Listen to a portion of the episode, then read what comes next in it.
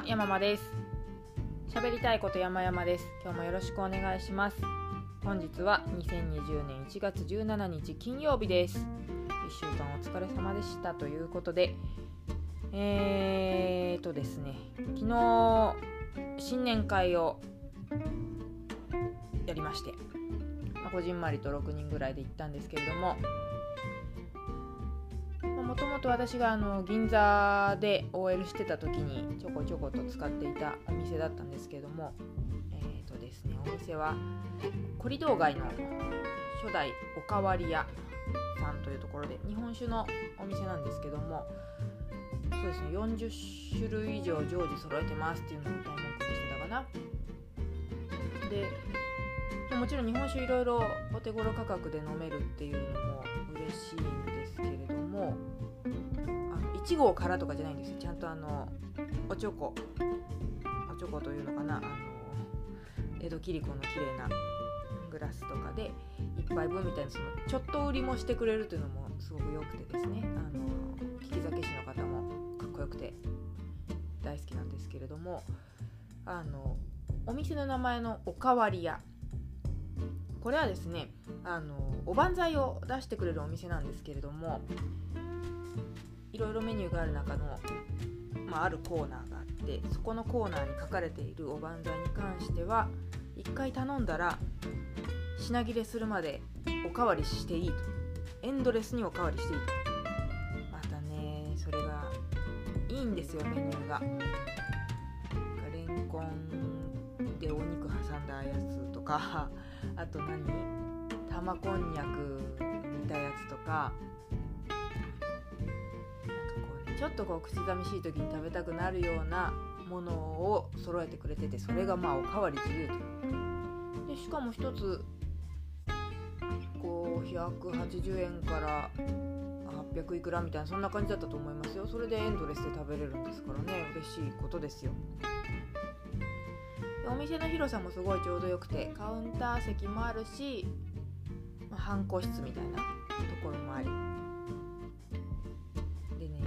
個室にテレビが置いてあるんで会話が盛り上がらなくてもそれで間が持つよというね。とにかくすごく好きなお店で。ただまああのなんだろうな。1人で実は行ったことがなくてカウンター席あるから1人で行きやすいなと思いつつちょっとコリドー街遠かったんで誰かと、まあ、いい感じのお店をに行きたい。お手頃価格で行きたい。じゃあここにしようってそのわざわざ行く機会っていうのがあって初めて行くタイプのお店だったんで1人で行ってないですと。で1人で行くお店だったらばお店の方とこうね仲良くなったりとかしやすいですけども連れといるとねなかなかそういう風にもいかずであんまりそういう場で自己アピールするのも好きじゃなくてねまあでもファンであることは確かだったのでブログ書いたりしていたわけです。だけどまあまあねあの行くたびになんかこう自己アピールするでもなくただの一元さんの気持ちでさらっと過ごしていたわけなんですけれども。昨日でしかもあの予約を友人がしてくれたので私の名前は出していないわけなんですけど回の終盤でですね引き酒師のそのかっこいい方が「以前来てくれてましたよね」って言ってくれたんですよ。で「ああいやそうなんですよお世話になってました」あのちょっとね銀座に勤めてたんですけど会社辞めちゃったんでなかなか来られなくて。つって「あそうなんですかわあお会いできてよかったです。ブログも書いてくれましたよね」まあね私あの写真も載せてますからね。ブログで個室にテレビあるのいいって書いてくれてましたよねっつって。そんな遠まで読んでくれてたんだっていうあの嬉しさと恥ずかしさと。であのコースにしてたんで飲み放題だったんですけども日本酒も飲み放題っていうプランにしてたんですけど、ね、本当再会できて嬉しいからちょっと今日は特別にっつって。飲み放題対象外の鴨しびと九平寺という高いお酒をですね出してくれたんですよ。最後に締めに。嬉しくて。あの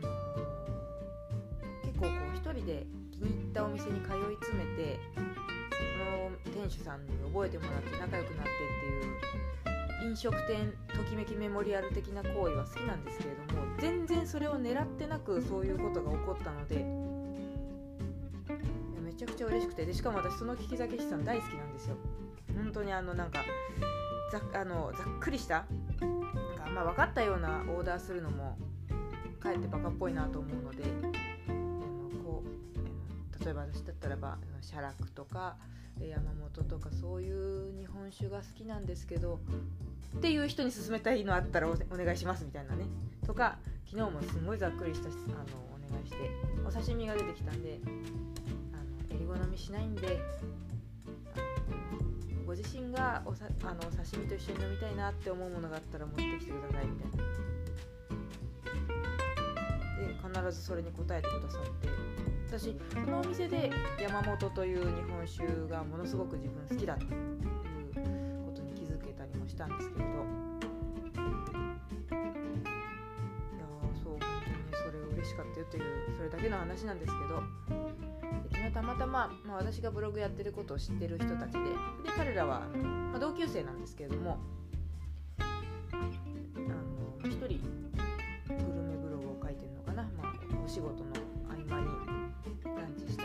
記録をつけているという方なんですけど。他の人は全然そういう文化に触れていないやつで、ね、たまたまそのいあの書いてくれてありがとうございました。コミュニケーションが生まれる前にあのブログってどうなのと。儲かんのみたいな話になって。でもちろん儲かんないですよ。儲かるタイプのじゃないですからね私の日記で。雑記というか日記ですからね。儲からんよ」っつって「始めるといいことあんの?」「ここないよ」と。あの「コスパが悪い」と。言ったんです。労力対効果というんですかね。書いたからといって人気者になれるわけでもないしで儲かりもしないし虚しいよと。だけどまあまあ自己満足を満たすためだけだねみたいな話をしてたんですよねちょうど。い。やだってね毎日毎日書いたってまあねあの昨日はたまたまそういうミラクルが起こりましたけれどもそんなのレアケースですし今ねたまに読者さんにコメントいただいたりもしますけどそれって2014年から書き始めての今ですからよしじゃあ今日から一年発起してブログ始めるぞでそこには至れないわけですよね虚。しい期間はしばらく続いてしまいますからないですよっていう話をしたんです。でもねそういうミラクルがその会話の後起こってしまってやっぱブログすげえじゃんみたいになって。でもあの逆に言うと2014年からだから6年ぐらいなのかやってやり続けてやり続けてそういうたまにいいことがあるという。でもそれって仕事とか一緒ですよね。で彼らすごい大変な仕事をしてる人たちなんですよ。本当にあの政治家クラスのその超大物と触れ合う機会があるようなビッグな仕事をしている人たちなんですけれどもお前らもそうじゃんと思ったわけです。私はあの昔会社員やってた時はあんまりその自分の仕事が好きになれなかったからやりがいって事が好きじゃなかったというかどこかに所属して何かをやるっていうのが好きじゃなかったからあんまりやりがいを感じてなかったけど彼らは仕事をすごく一生懸命やってるわけです。ね毎日毎日朝8時とか9時とかから勤めに出て。ねもちろんお給料をもらえるといういいことがあるかもしれませんけれどにやりがい感じられるいい仕事できる時なんてほんのわずかですもんねきっと。だから私はむしろ彼らに対してすごいなと思うんですけどね。だからもうほんとみんな違ってみんないいですよね。なんかねあの話している途中でこの話の着地点が見えなくなってきたのでごまかそうとしております。はい。ということで、まあ、たまにブログ書いててこういういいこともあるよねという話でございます。ポッドキャストも同様で今のところ、まあ、210何回だ今。216回とかですけども。本当にそのぐらいやってごくたまにですよ。なんかたまにお会いした方に聞いてるよとかって言われるその喜び。そうだなと思って。なんかねすぐにいいことがあったら怖いですよ。まあそれそういうことがあってもいいと思うけども。